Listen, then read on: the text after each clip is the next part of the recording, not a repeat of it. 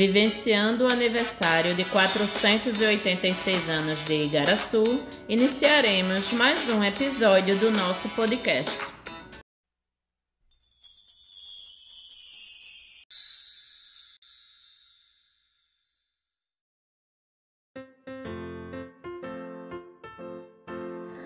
Olá, eu sou Lúcia Gabrielly, aluna do nono ano A da C E I de Cecília Maria. Estou atuando no projeto de História que destaca o aniversário da cidade de Igarassu. Vou contribuir e mostrar pontos sobre os símbolos municipais. A bandeira de Igarassu, lei número novecentos e oitenta e um. O prefeito do município de Igarassu fala: faço saber que a Câmara Municipal decretou e eu sanciono a seguinte lei. Artigo um. É instituída a bandeira de Igarassu, que se comporá de três faixas verticais com as cores verde junto ao mastro, branca no meio e amarela no exterior, tendo a segunda o dobro da largura de cada uma das outras.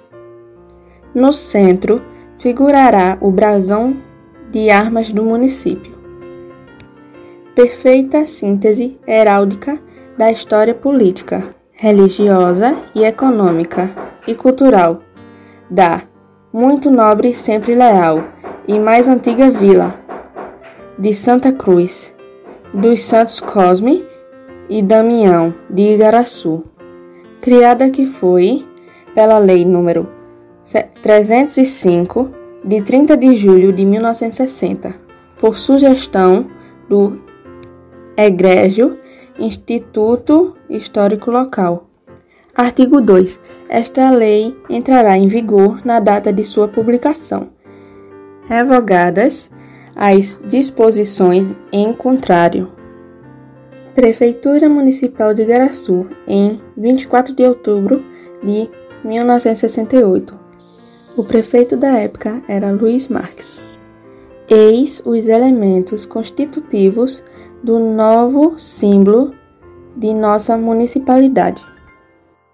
A cor branca reproduz a do Real Pavilhão Português, na época da fundação, reinado de D. João terceiro, significando a combinação com as cores nacionais e desenvolvimento do organismo econômico-político da grande pátria, de que Igarassu é incontestavelmente vivificante célula, pela exuberância e variedade de sua flora e atualmente por seu apresentabilismo, parque industrial, nomeadamente no setor metalúrgico, desde a sua gênese civilizadora até a maioridade nacional. No centro figura o atualizado brasão de armas da cidade, dada a riqueza de seus detalhes, valiosos conteúdos heráldicos da nossa história e que tão bem se presta à ministração de eruditas lições de civismo nas escolas de todos os graus. Nada parece aconselhar que se criasse para tal fim novo emblema, adotando-se o escudo existente. Firma-se, ademais, a tradição da colônia e do império. Aliás, esta é igualdade à sistemática que, na espécie, adotaram países de todos os continentes e diversos estados da federação.